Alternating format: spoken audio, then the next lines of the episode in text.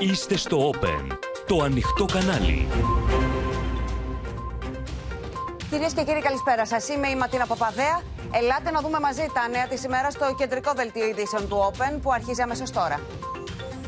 Κυρίαρχος ο Ερντογάν μετά τον εκλογικό θρίαμβο. Πανηγυρισμοί στην Αγία Σοφιά. Καρφιά η Μάμογλου και Αξενέρ για τον Κιλιτζντάρογλου που δεν παρετείται παρά το εκλογικό χαστούκι. Συνάντηση με τον Ερντογάν θα επιδιώξει ο Μητσοτάκης. Καμία υποχώρηση από τις κόκκινες γραμμές. Εκλογικός πυρετός με τη Νέα Δημοκρατία να προβάλλει το στόχο της αυτοδυναμίας. Πρεμιέρα για τη νέα εκλογική επιτροπή του ΣΥΡΙΖΑ, η νέα στρατηγική του ΠΑΣΟΚ. Κατέρευσε η πλατφόρμα της Τράπεζας Θεμάτων στις ενδοσχολικές εξετάσεις στα Λύκεια. Μαζικά ρωσικά χτυπήματα στην Ουκρανία, στο στόχαστρο, αντιαεροπορικά συστήματα και μαχητικά αεροσκάφη.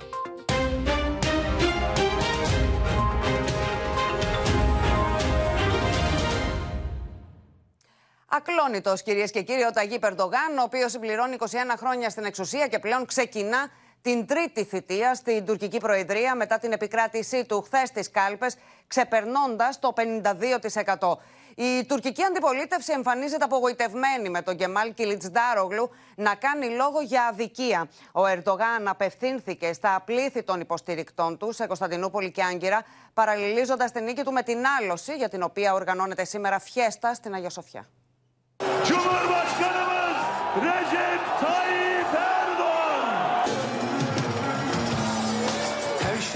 Ακλόνητο ο Ταγί Περντογάν, λίγο μετά την νίκη του στον δεύτερο γύρο των εκλογών, στέκεται σε λεωφορείο μπροστά στο σπίτι του στην Κωνσταντινούπολη. Το πλήθος ενθουσιώδες κουνάει μια θάλασσα από κόκκινες σημαίες μπροστά στον πρόεδρο της Τουρκίας. Yaptığı tercihiyle önümüzdeki 5 yıl boyunca ülkeyi yönetme sorumluluğunu bir kez daha bize tevdi eden milletimizin her bir ferdine teşekkür ediyorum. İsterseniz buna bir üçüncü bay bay daha ilave edebiliriz. Bay, bay, bay Kemal. Bismillah, Allahu Ekber. Ya Allah, Bismillah, Allahu Ekber.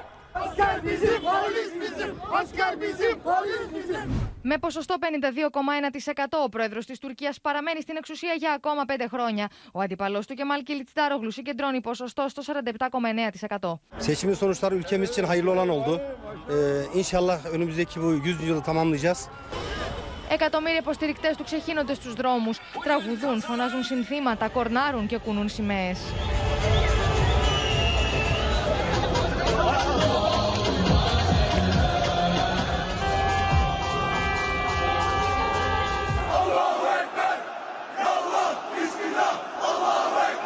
Σειραίουν στην Αγία Σοφία όπου προσεύχονται για τον ηγέτη τους. Ανήμερα της επέτειου της άλωσης και ο Ταγί Περντογάν γιορτάζει τη νίκη του ως άλλος πορθητής. fetih nasip olmadı. 1453 yılında Fatih Sultan Mehmet'e fetih nasip oldu. İşte o fetihten sonra İstanbul bir İslam şehri oldu. Στις 28 Μαου, το πρωί της νίκης του αιώνα, στην επέτειο της άλωσης της Κωνσταντινούπολης, τελέσαμε την πρωινή μας προσευχή στο τζαμί της Αγίας Σοφίας. Αλληλούια.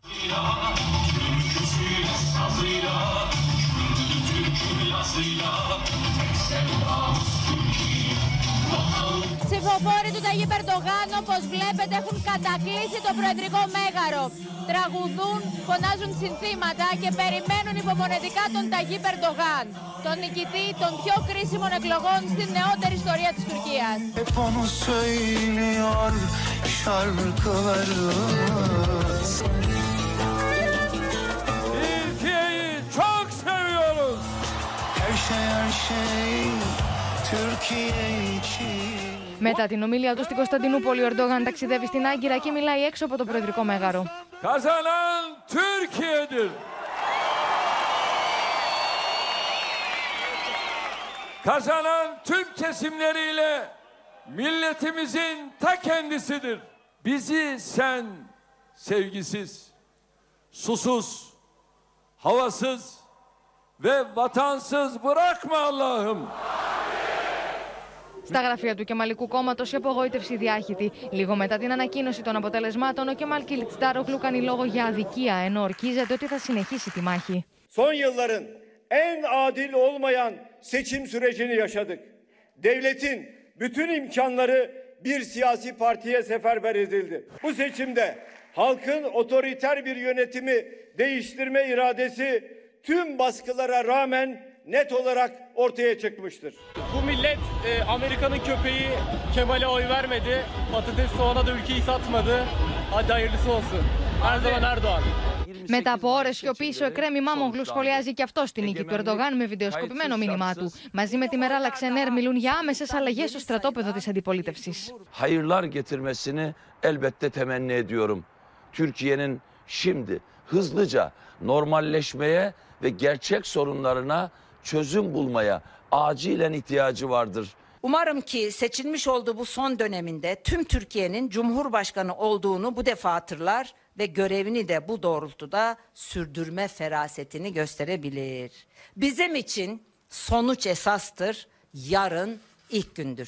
Οι διεθνείς ηγέτες πέφτουν να συγχαρούν τον Ταγί Περντογάν για την νίκη του, τονίζοντας την πρόθεσή τους να συνεχίσουν τη συνεργασία μαζί τους σε διεθνή ζητήματα. Θα συνεχίσουμε να συνεργαζόμαστε ως σύμμαχοι του ΝΑΤΟ σε διμερεί θέματα και σε κοινέ παγκόσμιες προκλήσεις.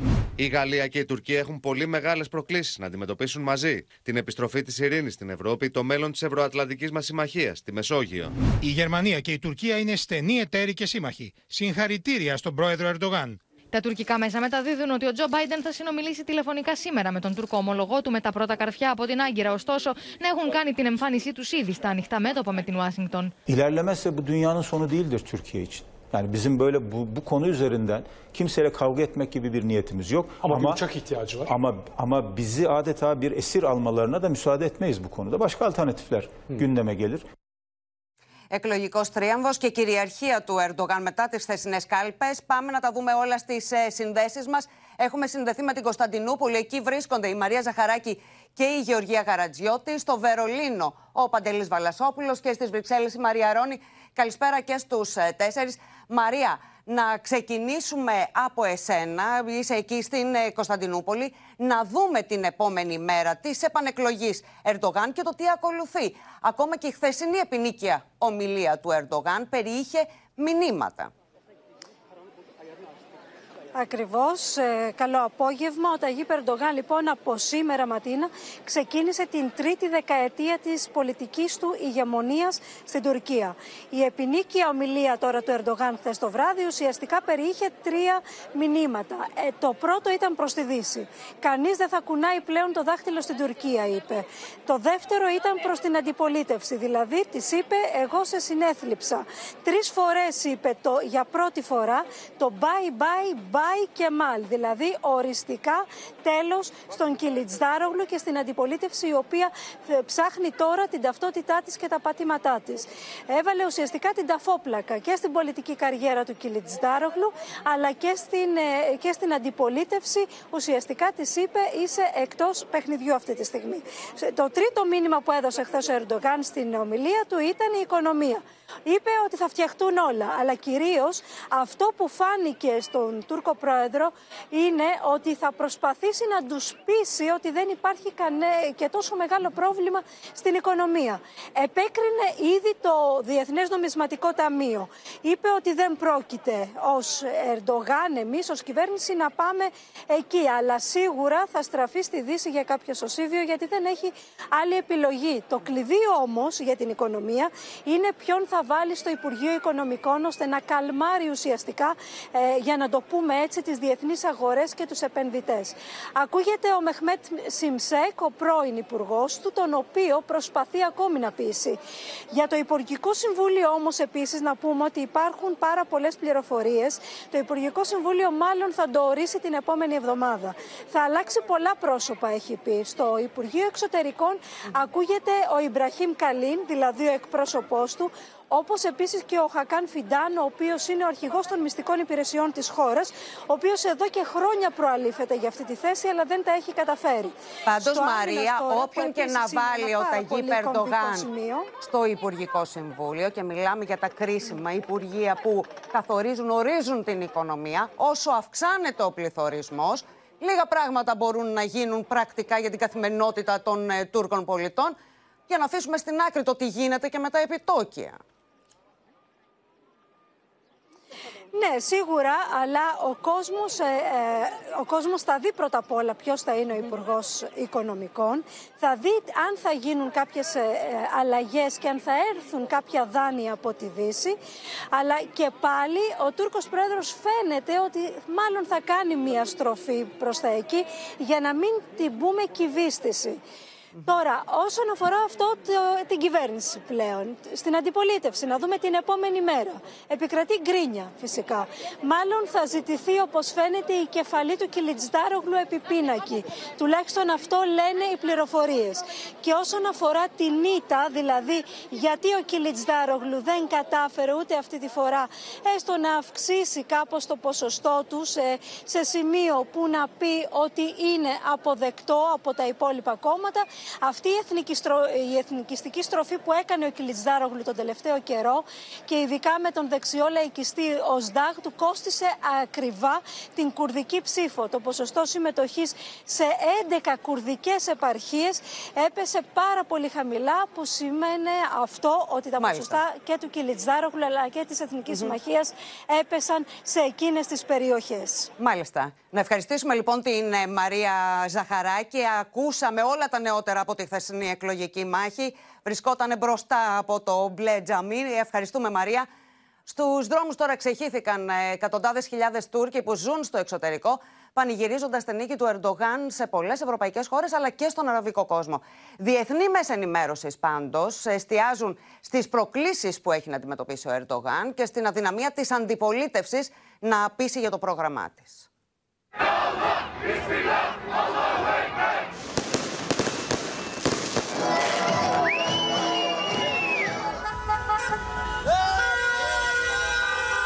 Από την Ευρώπη μέχρι τη Μέση Ανατολή και τον Κάφκασο Τούρκοι του εξωτερικού ξεχύθηκαν στους δρόμους μεγάλων πόλεων για να πανηγυρίσουν την επανεκλογή του Ταγί Περντογάν. It was very good. We are, we are, we are so happy because we are waiting his win and he win. We are so happy. Στο Βερολίνο, στη Βιέννη, στη Στοχόλμη, οι υποστηρικτές του Τούρκου Προέδρου γιόρτασαν την θριαμβευτική, όπως λένε, επικράτηση του Ερντογάν. Στα Βαλκάνια, οι δρόμοι στο Σεράγεβο, στα Σκόπια, στο Βελιγράδι. Γέμισαν κόσμο με καπνογόνα και πυροτεχνήματα σε κεντρικές πλατείες. Κτίρια στην τόχα του Κατάρ που έχει σταθεί αρρωγός της τουρκικής οικονομίας φωτίστηκαν με την εικόνα του Ερντογάν και τη σημαία της Τουρκίας. Στο Λίβανο, φωνάζοντας συνθήματα υπέρ του Τούρκου Πρόεδρου, οι υποστηρικτές του ξεχύθηκαν στο κέντρο της Βηρητού. Με φωτογραφίες του Ταγί Περντογάν, κάτοικοι στη λωρίδα της Γάζας κέρασαν αγγλικά, λέγοντας πως ο Τούρκος Πρόεδρο προστατεύει τους μουσουλμάνους σε όλο τον κόσμο. قضية الشعب الفلسطيني وأردوغان دائما والشعب التركي دائما يدعمون الشعب الفلسطيني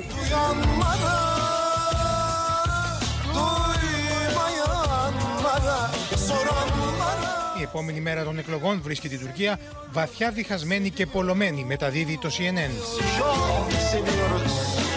Erdogan, as I mentioned, has proven remarkably adept, even though this election really did challenge uh, his power base. Uh, Turkey is still a very divided nation, and at the at the head sits a man who's determined to maintain its authoritarian character. Türkiye'yi çok seviyoruz. Στην Ευρώπη, το περιοδικό Der Spiegel σε άρθρο με τίτλο Αιωνίω Ερντογάν επισημαίνει ότι η προεκλογική εκστρατεία του Τούρκου Προέδρου βασίστηκε σε ένα μείγμα εθνικιστική και θρησκευτική ρητορική. He will continue as expected to further centralize powers around himself, allow him to carry out his vision of making Turkey a great power, more massive infrastructure projects in the country, uh, probably more further uh, conservative policies being introduced into the country, given he controls the parliament as well.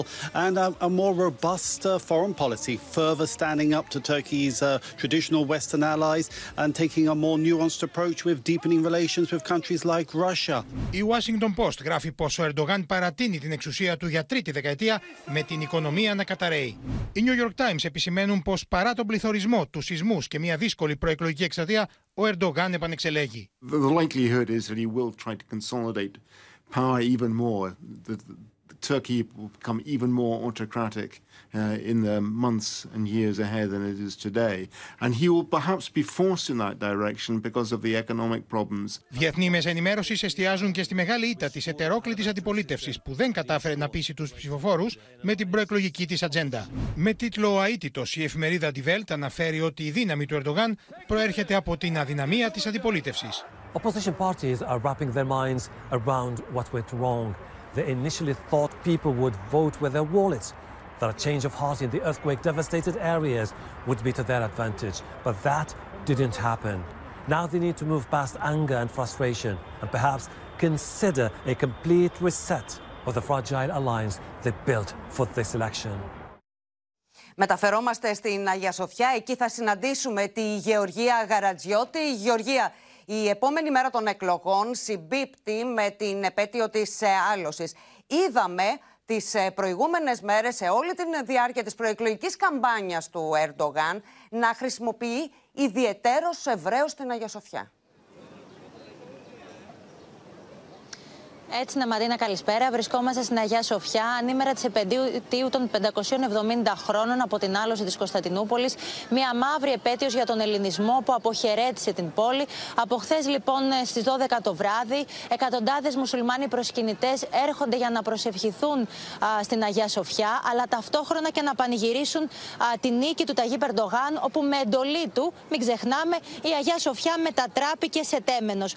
Το πρωί ήρθε να προσευχηθεί εδώ, Σουλεϊμάν Σοηλού, ο Υπουργός Εσωτερικών, ο οποίος, αν και είχε προαναγγείλει ότι θα έρθει ο Ταγίπ Ερντογάν εδώ για να προσευχηθεί, τελικά δεν ήρθε και έως τώρα δεν έχει επιβεβαιωθεί πληροφορία ότι θα έρθει να προσευχηθεί στη βραδινή προσευχή που είναι στι 8 και 20, αν και τις μεσημεριανές ώρες υπήρχε εδώ α, κάποια προετοιμασία, μια κινητικότητα.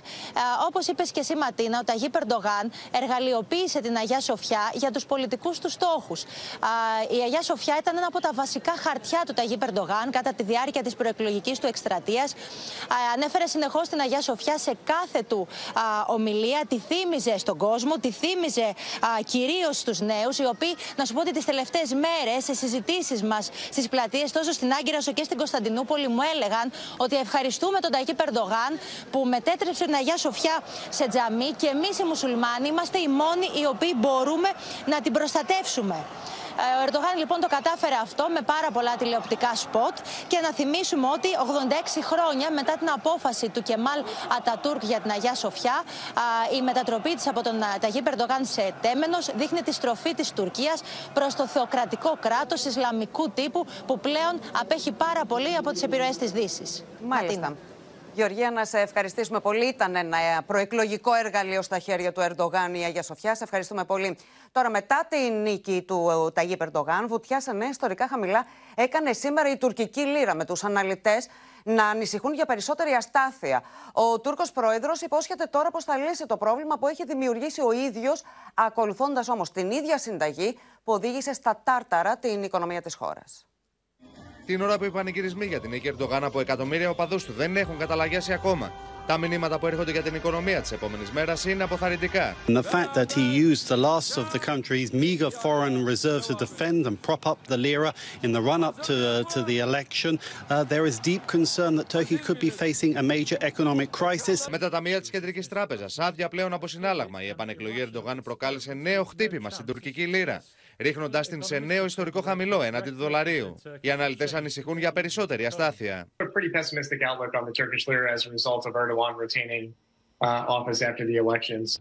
Οι αποδόσεις των ομολόγων αυξήθηκαν, κάνοντας πιο ακριβό το δανεισμό για την Τουρκία. Ενώ οι αγορές βλέπουν περισσότερες πιθανότητες πλέον για χρεοκοπία της χώρας, όσο συνεχίζεται η ανορθόδοξη οικονομική πολιτική. Ο Ερντογάν υπόσχεται τώρα πως θα λύσει το πρόβλημα που έχει δημιουργήσει ο ίδιος. Ακολουθώντας όμως την ίδια, αποτυχημένη όπως έχει αποδειχθεί μέχρι στιγμής, συνταγή που οδήγησε την οικονομία της χώρας στα τάρταρα. Yaparsak yine biz yaparız. Evet şu anda faiz 8,5'a indirildi. ve enflasyonda göreceksiniz. O da inecek. Erdogan himself thinks that lower interest rates will help lower inflation in the longer term. That's uh, the opposite of uh, the assumption that uh, central bankers around the world uh, have. Το βασικό επιτόκιο έχει υποχωρήσει από το 19% που βρισκόταν πριν από δύο χρόνια στο 8,5% με τον πληθωρισμό να παραμένει στα κόκκινα. Ο Ερντογάν στηρίζει τις ελπίδες του για να αποφύγει το Διεθνές Νομισματικό Ταμείο στις ενέσεις ρευστότητας από τις χώρες του κόλπου και τη Ρωσία. moment, Turkey is quite reliant on the loans coming from Russia and the Gulf countries. Μέσα σε αυτό το περιβάλλον, οι επενδυτές τρέπονται σε φυγή, με τις συνολικές ξένες μετοχές και ομόλογα να μειώνονται κατά περίπου 85% από το 2013. Πλέον στην τουρκική αγορά κυριαρχούν οι ντόπιοι επενδυτές, που έδωσαν σήμερα ψήφο εμπιστοσύνη στον Ερντογάν, ανεβάζοντας το γενικό δείκτη στο χρηματιστήριο της Κωνσταντινούπολης. Προκλήσεις και εμπόδια μετά τους ε, πανηγυρισμούς ε, για τον Ερντογάν λοιπόν. Πάμε να δούμε και το διεθνές αντίκτυπο που είχε η επανεκλογή του Ταγί Ερντογάν. Και ερχόμαστε σε σένα Μαρία Ρόνη για να, γιατί βλέπουμε ότι Ευρωπαϊκή Ένωση και ΝΑΤΟ δίνουν συγχαρητήρια, βάζουν όμως αστερίσκους. Ναι, σύσσωμη η ηγεσία της Ευρωπαϊκής Ένωσης έσπευσε να συγχαρεί τον Ερντογάν για την νίκη του, για την ανανέωση της θητείας του άλλα πέντε χρόνια, τονίζοντας ότι η Ευρωπαϊκή Ένωση και η Τουρκία έχουν στρατηγικό συμφέρον να συνεχίσουν μια αμοιβαία επωφελή σχέση. Όμως υπάρχουν και αστερίσκοι, οι οποίοι μπορεί να μην εκφράζονται επισήμως στον πρόεδρο Ερντογάν, είναι όμως γνωστοί. Η Τουρκία είναι σημαντικός εταίρος της Ευρωπαϊκής Ένωσης και η πόρτα του διαλόγου είναι πάντα ανοιχτή. Όμως τα τελευταία χρόνια η Τουρκία του Ερντογάν είχε δύσκολες σχέσεις με την Ευρωπαϊκή Ένωση και ανησυχούν ε, οι Ευρωπαίοι σε μια στροφή της Τουρκίας προς την ε, Ρωσία και την Ασία. Γι' αυτό θέλουν με κάθε τρόπο ε, να κρατήσουν την Τουρκία όσο γίνεται πιο κοντά τους. Γνωρίζουν ότι η σχέση αυτή είναι δύσκολη, δεν θέλουν όμως με τίποτα να διαραγεί. Όμως, ε, χωρίς στάση αλλαγής της Τουρκίας, τα περιθώρια συζήτησης με την Ευρωπαϊκή Ένωση είναι μικρά, όπως τονίζουν εδώ ε, διπλωμάτες στις Βρυξέλλες.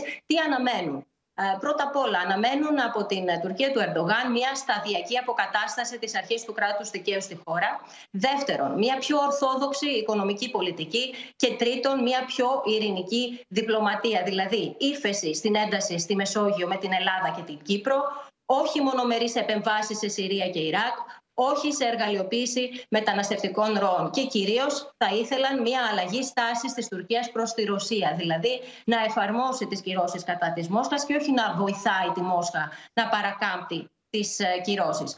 Τέλος, από πλευράς ΝΑΤΟ, ο Γεν Στόλτεμπεργκ συνεχάρει τον Ερντογάν για την νίκη του, τονίζοντας ότι ανυπομονεί να εργαστεί μαζί του μέχρι τη Σύνοδο Κορυφής του ΝΑΤΟ που θα γίνει τον Ιούλιο στο Βίλνιους. Γιατί, Γιατί το θέμα ένταξης της Σουηδίας παραμένει ανοιχτό και η νατοική πλευρά θα ήθελε μέχρι τη Σύνοδο του ΝΑΤΟ τον Ιούλιο να έχει λυθεί αυτό το ζήτημα. Και όπως μου έλεγαν διπλωμάτες εδώ στις Βρυξέλλες Ματίνα, εάν ο Ερντογάν πλέον δεν συμμορφωθεί θα έχει δυσκολία με τη Δύση και αυτό, και αυτό ίσως φέρει επιδείνωση στην οικονομική κατάσταση της χώρας. Μάλιστα. Μάλιστα, Μαρία Ρόνη, σε ευχαριστούμε πολύ. Πάμε να δούμε λοιπόν και το κλίμα στο Βερολίνο για την επανεκλογή του Ταγί Περντογάν. Παντελή, υπήρχε και συνομιλία μεταξύ του νεοεκλεγέντα Προέδρου Ταγί Περντογάν και του Γερμανού Καγκελάριου Όλαφ Σόλτς. Ναι, ακριβώς. Υπήρξε τηλεφωνική συνομιλία των δύο ηγετών. Οπότε μαθαίνουμε, ο καγκελάριος Σόλτς τηλεφώνησε στον πρόεδρο Ντογκάν για να του δώσει τα συγχαρητήρια σύμφωνα με ανακοίνωση της καγκελαρίας, αναφέρεται μεταξύ άλλων ότι του είπε πως είμαστε σύμμαχοι και πρέπει να δούμε τα θέματά μας με ένα νέο αέρα. Και μαζί πρέπει, λέει, να επιδιώσουμε μια καλή εξέλιξη στα θέματα της Ανατολικής Μεσογείου αλλά και στις αποφάσεις που έχουμε μπροστά μας στο ΝΑΤΟ και την Ευρωπαϊκή Ένωση ενώ τον κάλεσε να τα συζητήσουν αυτά, να έρθει στο Βερολίνο για να δουν αυτά τα θέματα. Τι εννοεί η καγκελαρία με αυτή την ανακοίνωση; Ότι ζητάνε από τον Ερντογκάν αλλαγή στάσης στα θέματα που έχουν να κάνουν με την Ελλάδα και την Κύπρο, Ανατολική Μεσόγειο δηλαδή, και να πει ναι, βέβαια, τον Ιούνιο στην ένταξη της Σουηδίας με στο ΝΑΤΟ. Να σου πω ότι ο καγκελάριος Σόλτς δήλωσε και την περασμένη Πέμπτη ότι η Γερμανία είναι διατεθειμένη να μεσολαβήσει για αυτά τα θέματα εάν τη ζητηθεί, πράγμα που έγινε ήδη από την Κύπρο, η οποία ζήτησε τη μεσολάβηση της Γερμανίας. Ματίνα. Μάλιστα. Παντελή, να σε ευχαριστήσουμε πολύ. Στις επόμενες κινήσεις του Τούρκου Προέδρου, στα ελληνοτουρκικά στρέφει η Αθήνα το βλέμμα της μετά τον εκλογικό θρίαμβο του Ερντογάν. Ο Κυριάκος Μητσοτάκης δήλωσε πως θα επιδιώξει συνάντηση με τον Τούρκο Πρόεδρο στη Σύνοδο του ΝΑΤΟ στη Λιθουανία, ξεκαθαρίζοντας ταυτόχρονα πως είναι αδιαπραγμάτευτες οι εθνικές κόκκινες γραμμές της Ελλάδας. Με τον Ερντογάν να είναι πανίσχυρος και να ταυτίζει τον εκλογικό του θρίαμβο με τον αιώνα της Τουρκίας και την κατάκτηση της Κωνσταντινούπολης, κανείς στην Αθήνα δεν τρέφει αυταπάτες για την επόμενη μέρα στα ελληνοτουρκικά. Εγώ θα επιδιώξω πάλι μια συνάντηση ε, με τον ε, πρόεδρο ε, Ερντογάν. Πάντα πιστεύω ότι πρέπει να συζητούμε και όταν διαφωνούμε πρέπει να ε, συζητούμε και να συμφωνούμε τουλάχιστον και σε αυτά που διαφωνούμε. Αλλά και όταν διαφωνούμε δεν σημαίνει ότι πρέπει να είμαστε στα πρόθυρα ενός θερμού επεισοδίου.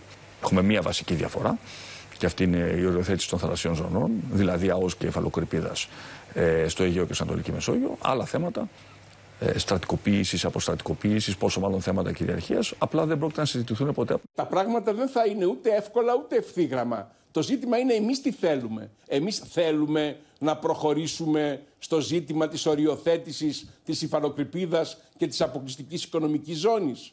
Θέλουμε να ξαναρχίσουμε τον διάλογο για τα μέτρα οικοδόμησης εμπιστοσύνης στα αεροναυτικά. Μετά την νίκη Ερντογάν, μεγάλο ερώτημα είναι και η στάση που θα τηρήσουν οι Αμερικανοί στο θέμα της πώλησης και του εξυγχρονισμού των τουρκικών F-16. Ένα λάθος που κάνουμε στην Ελλάδα, παρουσιάζουμε τον το γερουσιαστή το Μενέντες σαν να είναι μόνος του. Δεν είναι μόνος του. Ε, να θυμηθούμε ότι υπάρχουν ακόμα τέσσερα holds σε αυτά τα F-16 και η, το αίσθημα στη Ουάσιγκτον ότι η έγκριση της Σουηδίας μέσα στο ΝΑΤΟ είναι είναι μια αρχή. Μετά τα ήρεμα νερά που επικράτησαν στην προεκλογική περίοδο, αναλυτές εκτιμούν ότι η Τουρκία θα επαναφέρει στο τραπέζι όλες τις διεκδικήσεις της, χωρίς να αποκλείονται νέες εντάσεις. Το μειονέκτημα για μα του Ερντογάν είναι ότι είναι εξαιρετικά επίμονος και αποφασιστικός και αρπάζει ευκαιρίες ρηψοκίνδυνα. Έγινε ένα διάλειμμα. Ε, θεωρώ ότι δεν έχουν ξεχάσει τίποτα, ότι θα συνεχίσουν να διεκδικούν τα ίδια. Πέντε συνοριοφύλακες έχουν συλληφθεί μέχρι στιγμής από τους αδιάφθορους της Ελλάδα, κατηγορούμενοι Μίνα Καραμίτρου ότι διευκόλυναν κυκλώματα διακινητών για να περνούν μετανάστες μέσω του Εύρου και συγκεκριμένα Ματίνα έχουν συνομιλίες τους με τέσσερις Τούρκους δουλέμπορους και μάλιστα τους έλεγαν σε ποια σημεία δεν θα ήταν πολύ έντονη η παρουσία των Ελλήνων συνοριοφυλάκων και άρα μπορούσαν να ακολουθήσουν τη διαδρομή και να, φέρουν, ε, να μεταφέρουν μέσω του Εύρου παράτυπους μετανάστες. Να σας πω ότι συγκεκριμένα πρόκειται για τέσσερις αρχιφύλακες και έναν αντιπαστηνόμο. Οι πληροφορίες που είχαν φτάσει στους αδιάφθορους της ελληνικής αστυνομίας ήταν από τον περασμένο Οκτώβρη που έκαναν τις έρευνές τους και κυρίως που είχαν ε, βάλει σε τηλεφωνικές επισυνδέσεις τα κινητά τους ε, τηλέφωνα. Να σας πω επίσης ότι έκαναν έρευνα σήμερα στα σπίτια τους. Στο σπίτι, μάλιστα, το ενό, σύμφωνα με πληροφορίες του Open, βρέθηκαν περίπου 20.000 ευρώ. Στο σπίτι ενός άλλου ε, αστυνομικού βρέθηκαν 2.000 δολάρια βρέθηκαν 850 λίρες Τουρκίας, ενώ βρέθηκαν και ε, χαρτονομίσματα από ασιατικές ε, χώρες. Τώρα, ε, οι αστυνομικοί όλοι θα οδηγηθούν αύριο στον εισαγγελέα. Δεν έχει τελειώσει εδώ η έρευνα της αστυνομίας. Στη δικογραφία περιλαμβάνονται και άλλα άτομα, για τα οποία φυσικά θα υπάρξει εξέλιξη τις επόμενες ημέρες. Μάλιστα, Μίνα Καραμίτρου, σε ευχαριστούμε πολύ. Τώρα πρόσωλο ταχώς για τις νέες εκλογές οδεύει η χώρα μετά τη θηροκόλληση του Προεδρικού Διατάγματος για τη διάλυση της Βουλής και τη κάλπες της 25 Ιουνίου. Τα κόμματα παίρνουν θέσεις μάχης για τη δεύτερη εκλογική αναμέτρηση. Αυτοδυναμία επιδιώκει ο Κυριάκο Μητσοτάκης, ο οποίος ξεκινάει από αύριο περιοδίες, με το ΣΥΡΙΖΑ να ετοιμάζει την αντεπίθεση για ανατροπή των συσχετισμών και το ΠΑΣΟΚ να διεκδικεί τη θέση της αξιωματικής αντιπολίτευσης. Ο Φρούραρχο θηροκολλεί το Προεδρικό Διάταγμα για τη διάλυση της Βουλής και ο χρόνος αρχίζει να μετράει αντίστροφα για τη δεύτερη κάλπη. Στα κομματικά επιτελεία οι μηχάνε ζεσταίνονται, με τον Κυριάκο Μητσοτάκη να έχει ήδη σηκώσει τα μανίκια, ζητώντας το ίδιο και από τους βουλευτές του. Φαντάζομαι ότι προσέξατε τη σημειολογία ότι αφαιρέθηκαν ήδη τα κοστούμια και οι γραβάτες της ορκομοσίας και βάλαμε τη στολή εργασίας για τις εκλογές που έρχονται. Η αποστροφή του Κυριάκου Μητσοτάκη ότι το Πασόκ αντιγράφει το ΣΥΡΙΖΑ άνοιξε τον κύκλο της αντιπαράθεσης μεταξύ Νέας Δημοκρατίας και Πασόκ κινήματος αλλαγής. Στο ΣΥΡΙΖΑ θέτουν ως στόχο την ανατροπή των συσχετισμών για να αποφευθεί αποφευχθούν φαινόμενα παντοδυναμίας, όπως είπε ο Αλέξης Τσίπρας αμέσως μετά τη συνεδρίαση της εκλογικής επιτροπής. Το τι θα κάνει το Πασόκ είναι θέμα του Πασόκ. Εγώ αυτό το οποίο βλέπω σήμερα από το Πασόκ, μιας και με ρωτάτε, είναι ένα λόγο ο οποίος μοιάζει πάρα πολύ με το ΣΥΡΙΖΑ. Δηλαδή, μερικές φορές, τι να σας πω, ο κύριος Ανδουλάκη, αν, αν, δεν, ε, αν δεν τον άκουγα, αν διάβαζα μόνο αυτά τα οποία ε, έλεγε, θα πίστευα ότι ε, περίπου κοπιάρει ε, τον κύριο Τσίπρας. Έχουμε χρέος, οφειλή ιστορική, να αποτρέψουμε την ε, προοπτική, το ενδεχόμενο μιας ε, ε, παντοδυναμίας, μιας δεξιάς ανεξέλεκτης που θα έρθει το επόμενο διάστημα να επιβάλλει σαρωτικές αλλαγές. Ο κύριος Μητσοτάκης σας αφήσει τους χαρακτηρισμούς για το Πασόκ γιατί οι πελατειακές πολιτικές επιλογές του για τους λίγους πρόσθεσαν 50 δισεκατομμύρια στο δημόσιο χρέος. Καταγράφεται το υψηλότερο εμπορικό έλλειμμα από το 2010 και τα ελληνικά νοικοκυριά είναι τρίτα από το τέλος σε αγοραστική δύναμη στην Ευρωπαϊκή Ένωση. Λάδι στη φωτιά της αντιπαράθεσης έριξε και η ανάρτηση του Φαΐλου Κρανιδιώτη. Στις ερχόμενες εκλογές θα στηρίξω τη Νέα Δημοκρατία με στόχο μια αυτοδύναμη κυβέρνηση που θα μπορεί χωρίς εξαρτήσεις να κάνει τις αναγκαίες μεταρρυθμίσεις φορολογικές διοικητικές για την ευημερία της χώρας. Θα ψηφίσω Νέα Δημοκρατία και καλώ όλους τους φίλους και υποστηρικτές μου να το κάνουν. Το διακύβευμα της δεύτερης εκλογικής αναμέτρησης για το ΚΚΕ είναι να μην χαθεί καμία ψήφος, ενώ για τη ζωή Κωνσταντοπούλου η είσοδος στη Βουλή. Το επόμενο θετικό βήμα είναι το ΚΚΕ να αχρηστεύσει στην πράξη τον εκλογικό αυτό νόμο, να κρατήσει δηλαδή και τις 26 έδρες που μας έδωσε ο ελληνικός λαός στις προηγούμενες εκλογές και να τις αυξήσει. Δεν κοιτάμε ούτε δεξιά ούτε αριστερά, κοιτάμε μπροστά. Θα πει ότι κοιτάμε πραγματικά την κοινωνία στα μάτια. Προσκαλούμε τους πολίτες από όλο το κοινωνικό φάσμα. Και τα κόμματα ζεσταίνουν ήδη τις μηχανές τους εν ώψη της νέας κάλπης. Πάμε στη Σοφία Φασουλάκη. Η Σοφία, σε εκλογικό πυρετό βρίσκεται η Νέα Δημοκρατία. Ο Κυριάκος Μητσοτάκης επικεντρώνει τα μηνύματα στον στόχο της αυτοδυναμίας. Ακριβώς, Ματίνα. Η Νέα Δημοκρατία βρίσκεται εδώ και ημέρες σε προεκλογική εγρήγορση. Αρχίζει γενομένης από τον ίδιο τον Κυριάκο Μητσοτάκη, ο οποίος έχει δώσει ήδη τέσσερις συνεντεύξεις. Σε λίγη ώρα θα μιλήσει στο Περιστέρι. Ε, στις 7 τούτη την ώρα θα μιλήσει στο Περιστέρι, ενώ αύριο ξεκινάει την περιοδία στην Κρήτη, όπου αναμένεται να διασχίσει και τους τέσσερις νομούς. Πριν από λίγα λεπτά κυκλοφόρησε και το νέο σποτ ε, της Νέας Δημοκρατίας, με έμφαση στους νέους, ε, στους καλύτερους μισθούς, στη δημόσια υγεία και στη δημόσια παιδεία. Ένα σποτ ε, Ματίνα που σε πολύ λίγα δευτερόλεπτα συνοψίζει το πρόγραμμα της Νέας Δημοκρατίας. Κύριο, εδώ το σύνθημα προχωράμε ενωμένοι. Την ίδια ώρα, οι βουλευτές βρίσκονται και αυτοί σε εγρήγορση. Θα πρέπει να σου πω ότι αναμένεται να βγουν και αυτοί προς τα έξω, όχι μόνο στις περιφέρειες όπου πήραν σταυρό, αλλά και εκτός Αττικής και σε περιφέρειες που δεν εκλέγονται. Αναμένεται να πάρουν φύλλο πορείας σε λίγες ώρες ή και ημέρες για το πού θα πάει ο καθένας, προκειμένου να απευθυνθούν σε κάποια ιδιαίτερα κοινά, ίσως και σε δύσκολα κοινά, σε κοινά που μπορεί να μην ψήφισαν τη Νέα Δημοκρατία και που σε αυτήν την δεύτερη εκλογική αναμέτρηση είναι απαραίτητες και πάλι οι ψήφοι τους. Μάλιστα. Σοφία, να σε ευχαριστήσουμε πολύ. Ανασύνταξη δυνάμεων για τον ΣΥΡΙΖΑ μετά τη βαριά εκλογική ήττα με στόχο την επανασύσταση των προγραμματικών θέσεων του κόμματος. Ακούσαμε και λάβαμε το μήνυμα που μας έστειλε ο ελληνικός λαός και βάζουμε ψηλά τον πύχη. Ανέφερε μεταξύ άλλων ο Αλέξης Τσίπρας μετά τη συνεδρίαση της Εκλογικής Επιτροπής, όπου έκανε την πρώτη της εμφάνιση η λεγόμενη ομάδα κρούσης του ΣΥΡΙΖΑ. Η επίσημη πρώτη της εκλογικής ομάδας του Αλέξη Τσίπρα έγινε στο Εγάλεο. Πρόκειται για μια συμβολική κίνηση με την οποία ο πρόεδρος του ΣΥΡΙΖΑ επιδιώκει να δείξει ότι θέλει να ξαναπιάσει το νήμα με τις εργατικές περιοχές που γύρισαν την πλάτη στο κόμμα στις 21 Μαου. Τα όσα είπε άλλωστε ο Αλέξης Τσίπρας είναι χαρακτηριστικά της στόχευσης που βάζει Κουμουνδούρου εν ώψη της επόμενης κάλπης. Η απόφασή μας λοιπόν είναι το επόμενο διάστημα να επιχειρήσουμε να επανασυστήσουμε τις προγραμματικές θέσεις και τις προτάσεις του ΣΥΡΙΖΑ Προοδευτική Συμμαχία και την επόμενη τετραετία. Και ε, οι προγραμματικές μας θέσεις ε, θα είναι ε, το επόμενο διάστημα στο επίκεντρο της καμπάνιας μας και της προεκλογικής μας εκστρατείας. Η νέα ομάδα κρούσης του ΣΥΡΙΖΑ φέρνει σε πρώτο πλάνο νέους επιστήμονες με συγκρότηση σε θέματα που ο ΣΥΡΙΖΑ θέλει να αναδείξει, όπως η ανεργία, η δημόσια υγεία, η περιφερειακή ανάπτυξη και το ζήτημα των κόκκινων δανείων. Θα εξειδικεύει τις προγραμματικές θέσεις του κόμματος και θα είναι η βιτρίνα του προς τα έξω. Τον συντονισμό της Επιτροπής θα έχει ο εργατολόγος Διονύσης Τεμπονέρας. Έχουμε θέσεις οι οποίες πράγματι μπορούν να βοηθήσουν και να δώσουν τέλος σε αυτό το μεγάλο αδιέξοδο και στην πολύ δύσκολη κατάσταση στην οποία βιώνει η χώρα.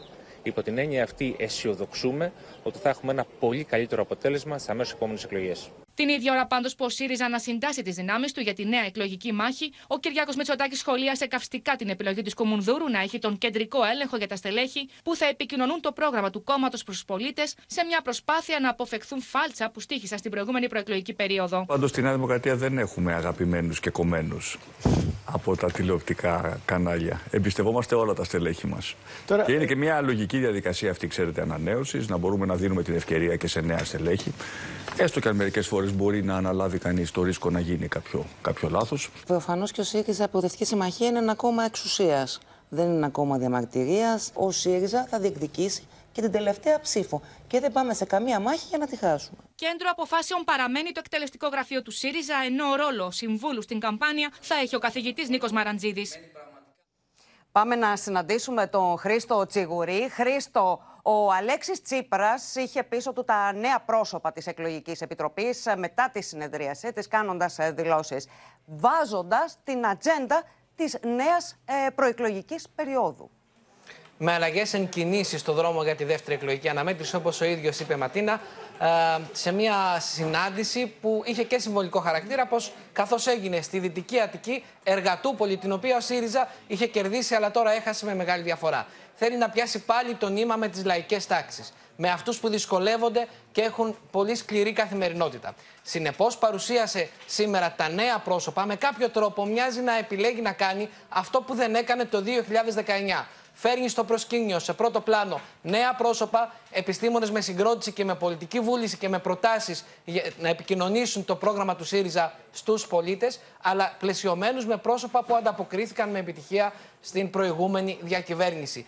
Την ίδια ώρα μοιάζει να κάνει και μια νέα προτεραιοποίηση. Βλέπουμε τον κύριο Τσίπρα να μην μιλά τόσο πια για τις υποκλοπές ή για τα τέμπη ή για τις αρνητικές πλευρές της διακυβέρνησης Μητσοτάκη, αλλά κυρίως να δίνει έμφαση στο τι ο ΣΥΡΙΖΑ προτείνει για όσους δοκιμάζονται περισσότερο στην καθημερινότητά τους. Ο ίδιος περιέγραψε τους τομείς αυτούς. Θα έχουμε δηλαδή στον εκλογικό λόγο του ΣΥΡΙΖΑ αυτή τη φορά έμφαση στην ακρίβεια, στην υγεία, στη δημόσια παιδεία, στα υπερχρεωμένα νοικοκυριά, με νέα πρόσωπα που θα επιχειρήσουν να εξηγήσουν ποιε είναι οι θέσεις του ΣΥΡΙΖΑ. Θα δώσουν τη μάχη της πολιτικής ατζέντας, γιατί θεωρούν ότι στην πρώτη προεκλογική περίοδο καταναλώθηκε πάρα πολύς χρόνος να συζητά ο ΣΥΡΙΖΑ και να απαντά αν θα κυβερνήσει στο πλαίσιο της απλής αναλογικής και με ποιους θα κυβερνήσει, εάν θα είμαστε τώρα ε, σε σχέση με τη πολιτική συνεργασία με τον Γιάννη Βαρουφάκη που θα ήθελε παράλληλο παράλληλο σύστημα πληρωμών, ενώ ήθελε να κερδίσει τη μάχη της Αντέντα και να πει τι προτείνει ο ΣΥΡΙΖΑ για τους ελεύθερους επαγγελματίες, για τα υπερχρεωμένα νοικοκυριά και για το δημόσιο σύστημα υγείας. Είναι μια μάχη που επιχειρεί να αλλάξει τους συσχετισμού και να παρουσιάσει ξανά το τι προτείνει ο ίδιος για όσους δοκιμάζονται. Μάλιστα. Να γνωριστούν ξανά ή να γνωριστούν, αν θέλεις, οι πολίτες με το πρόγραμμα του ΣΥΡΙΖΑ. Αυτό καταλαβαίνω. Χρήστο Τσίγουρη, σε ευχαριστούμε πολύ. Τώρα, διαφωνίες ε, και δυσφορία εκφράζουν ε, τα κόμματα για γνωμοδότηση του Εθνικού Συμβουλίου Ραδιοτηλεόρασης εν ώψη της νέας προεκλογικής περίοδου. Πάμε στη Στέλλα Παπαμιχαήλ που θα μας πει περισσότερα. Στέλλα.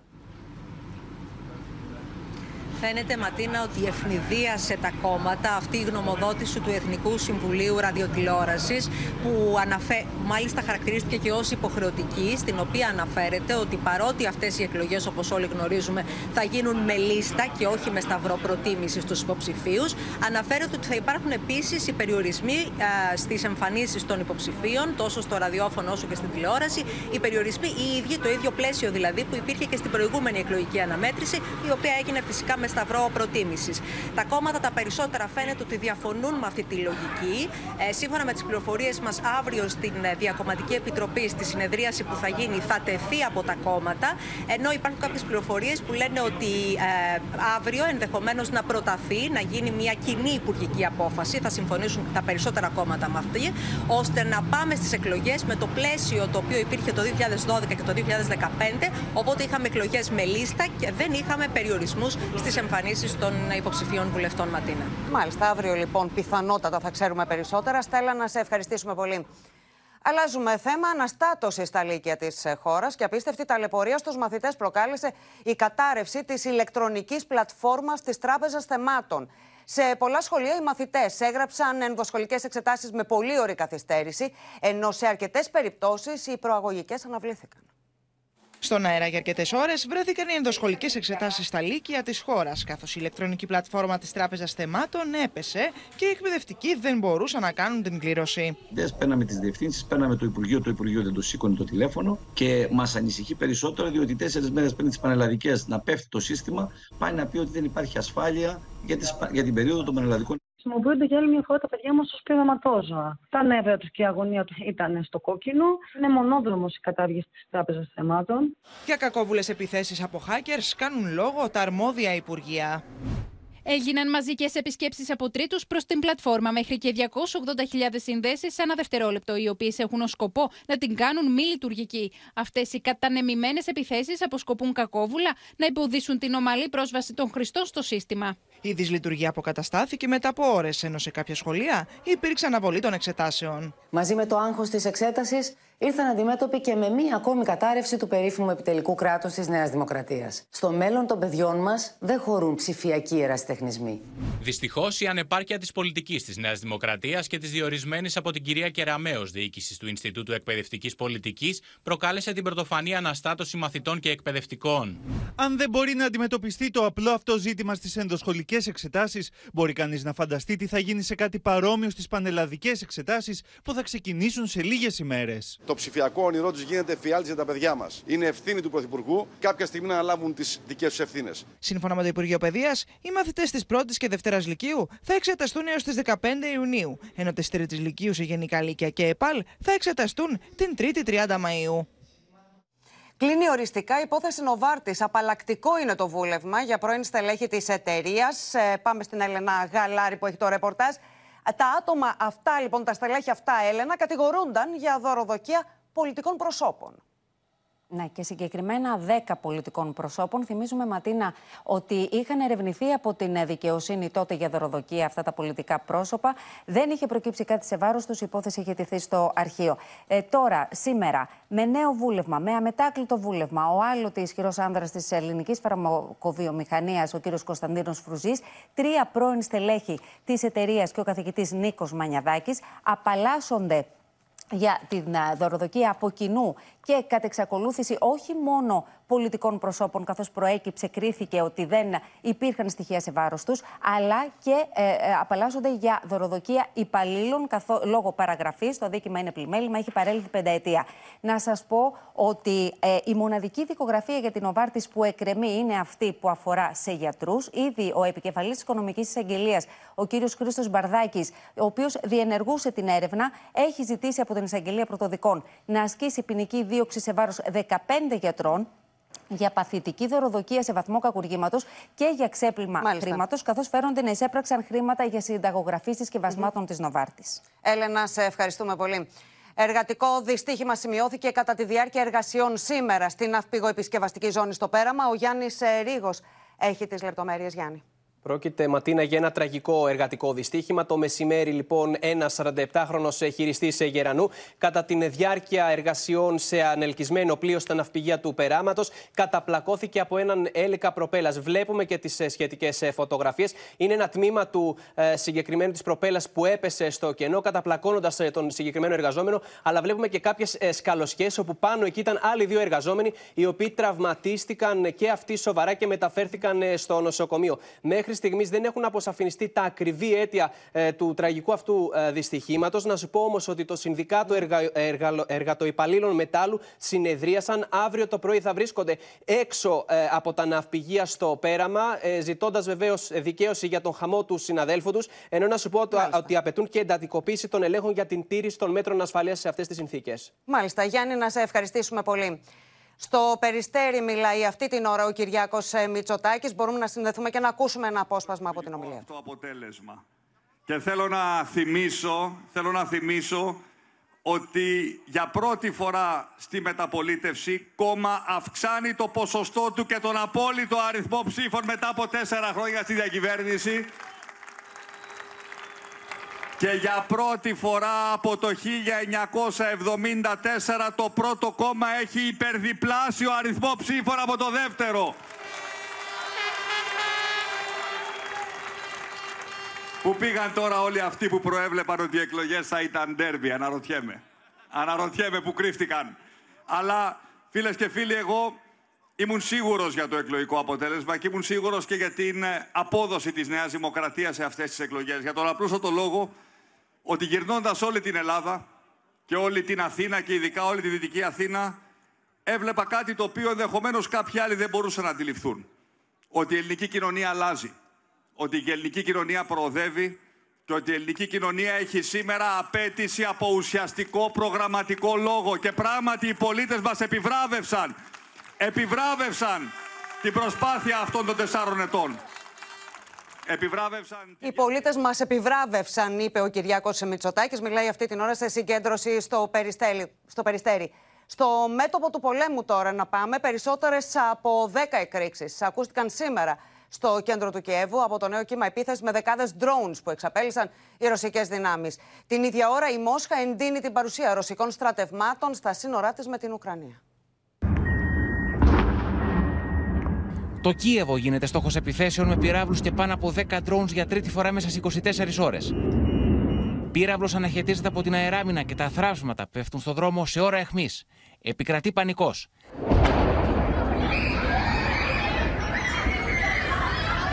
Παιδιά με τις οικογένειές τους τρέχουν να προφυλαχθούν. Τα καταφύγια και οι σταθμοί του μετρό κατακλείζονται από πολίτες της Ουκρανικής πρωτεύουσας, η οποία έχει βρεθεί στο επίκεντρο των ρωσικών επιθέσεων συχνότερα από κάθε άλλη περίοδο του πολέμου. Η μαζική επίθεση ήρθε μόλι λίγε ώρε μετά την νυχτερινή επιδρομή με drones με τη Ρωσία να ανακοινώνει ότι έπληξε στρατηγικού στόχου του Ουκρανικού στρατού. Сегодня ночью вооруженные силы Российской Федерации нанесли групповой удар высокоточным оружием большой дальности воздушного базирования по объектам противника на аэродромах. Όλοι όσοι προσπάθησαν να μα εκφοβήσουν νομίζοντα ότι θα έχει κάποιο αποτέλεσμα θα το μετανιώσουν πολύ σύντομα. Η απάντησή μα δεν θα αργήσει να έρθει. Περιμένετε, σύντομα όλοι θα τα δουν όλα. Με την Ουκρανία να προετοιμάζει την αντεπίθεσή τη, προσμένοντα για την έλευση μαχητικών αεροσκαφών, το Κρεμλίνο στέλνει μήνυμα ότι θα απαντήσει καταλήλω εάν υπάρξει εμπλοκή και δυτικών αεροσκαφών στον πόλεμο. проводит, активно проводит в европейских делах, на европейских форумах, линию Вашингтона прежде всего. Что касается реакции э, нашей, я не сомневаюсь, что наши вооруженные силы имеют возможности на это среагировать. Επιθέσεις και στην περιοχή του Χαρκόβου. με τον κυβερνήτη της περιοχής να ανακοινώνει ότι έξι άτομα ανάμεσά τους μία έγκυος και δύο παιδιά τραυματίστηκαν από πυραυλικά χτυπήματα. Και όλα αυτά ενώ ο Ρώσος πρόεδρος Βλαντιμίρ Πούτιν υπέγραφε την έξοδο της Ρωσίας από τη συνθήκη του 1990 για τον περιορισμό στη χρήση συμβατικών όπλων. Έχουμε συνδεθεί με τη Μόσχα και το Θανάση Αυγερινό. Θανάση, ο, το δεξί χέρι του Πούτιν βλέπει το διαμελισμό της Ουκρανίας ως την πιθανότερη κατάληξη του πολέμου. Καλησπέρα από τη Μόσχα. Άλλοι τον λένε το πιο βαρύ λαγό του Κρεμλίνου. Είναι ο πρώην πρόεδρος και πρωθυπουργός Δημήτρη Μετβέντεφ. Επανέφερε τα σενάρια για διαμελισμό της Ουκρανίας που θα επέλθει κατά τη Μόσχα με το τέλος του πολέμου. Κατονόμασε μάλιστα συγκεκριμένες επαρχίες με ιστορικούς, ε, πληθυσμιακούς, γλωσσικούς δεσμούς που εκτιμά ότι θα περάσουν σε άλλες γειτονικές χώρες όπως η Πολωνία, η Ουγγαρία και η Ρουμανία.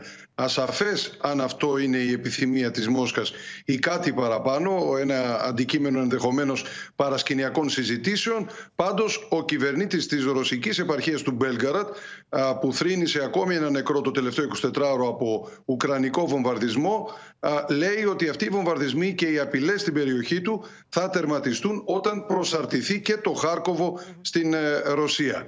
Το Κρεμλίνο έχει επαναλάβει στους ίδιους τόνους ότι οι διακηρυγμένοι στόχοι της ε, πολεμικής επιχείρησής του θα επιτευχθούν, ενώ Ρώσοι αναλυτές ε, κάνουν λόγο για την ε, κίνηση προς την πλευρά της Οδυσσού και οριστικό αποκλεισμό της Ουκρανίας από τη θάλασσα όταν ξεκαθαρίσει αυτή η αντεπίθεση φάντασμα του Κιέβου που όλο εξαγγέλλεται ή αναβάλλεται. Ε, όπως ακούσαμε και στο ρεπορτάζ στο επίπεδο της πανευρωπαϊκής διπλωματίας όλα τα μαντάτα είναι μαύρα. Μετά την ε, έξοδο της Ρωσίας από τη συνθήκη για τις ε, συμβατικές δυνάμεις, τα συμβατικά όπλα πλέον δεν υπάρχει καμία συνθήκη ασφαλείας στην Ευρώπη ενώ όπως φαίνεται υπάρχουν πολλά πολλά προβλήματα και στη λειτουργία του ΟΑΣΕ, του ιστορικού αυτού οργανισμού. Υπάρχουν εκτιμήσεις ότι αν δεν συμφωνηθεί το νέο Προεδρείο, την επόμενη χρονιά μπορεί πλέον να διαλυθεί.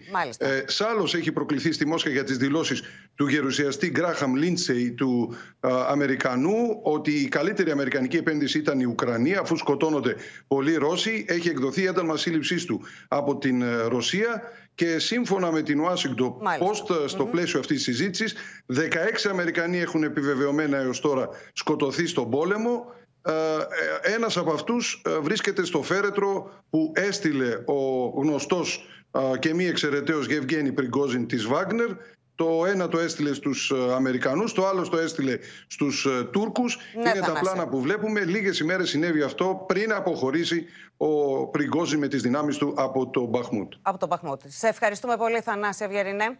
Στην Ισπανία τώρα σε πρόορες εκλογές ε, προχωρά ο Πρωθυπουργός Σάντσεθ μετά το στραπάτσο που υπέστη στις δημοτικές εκλογές. Πάμε στην Άννα Μαρία που έχει όλες τις λεπτομέρειες. Άννα Μαρία Κοφίτσα, ο λόγος σε σένα. Ματίνα, ραγδαίε είναι οι πολιτικές εξελίξεις στην Ισπανία. Ο πρωθυπουργός της χώρας, Πέδρος Σάντσεθ, ανακοίνωσε σήμερα σε διάγγελμά του ότι θα διαλύσει τη Βουλή και ότι θα διενεργηθούν πρόορε εκλογές στις 23 Ιουλίου αντί για τον Δεκέμβρη, έπειτα από τη βαριά ήττα του κόμματός του και του μικρότερου εταίρου του, του Ποδέμους από το Λαϊκό Κόμμα στις χθεσινές τοπικές και περιφερειακές εκλογές. Τώρα να σου πω ότι το Σοσιαλιστικό Κόμμα του Σάντσεθ, η κίνηση του οποίου εξέπληξε ακόμα και βασικά στελέχη της παράταξής του, έχασε με διαφορά 7 εκατομμύρια ψήφων ε, ε, από τη δεξιά αντιπολίτευση. Ο αρχηγός του Λαϊκού Κόμματος, ο Φέιχο, σε συνέντευξη τύπου δήλωσε πως όσο πιο γρήγορα γίνουν οι εκλογές, τόσο το καλύτερο. Τέλος, να σου πω ναι. ότι μεγάλος κερδισμένος είναι το ακροδεξιό κόμμα Vox, το οποίο διπλασίασε τα ποσοστά του μέσα σε τέσσερα χρόνια. Ανna Μαρία, σε ευχαριστούμε πολύ. Και στο σημείο αυτό ολοκληρώθηκε το κεντρικό δελτίο ειδήσεων. Μείνετε στο Open. Αμέσως μετά ακολουθεί η αστυνομική σειρά Private Eyes. Και στις 9 μην χάσετε τη ξένη ταινία Shadow. Κυρίες και κύριοι, από όλους εμάς, καλό βράδυ.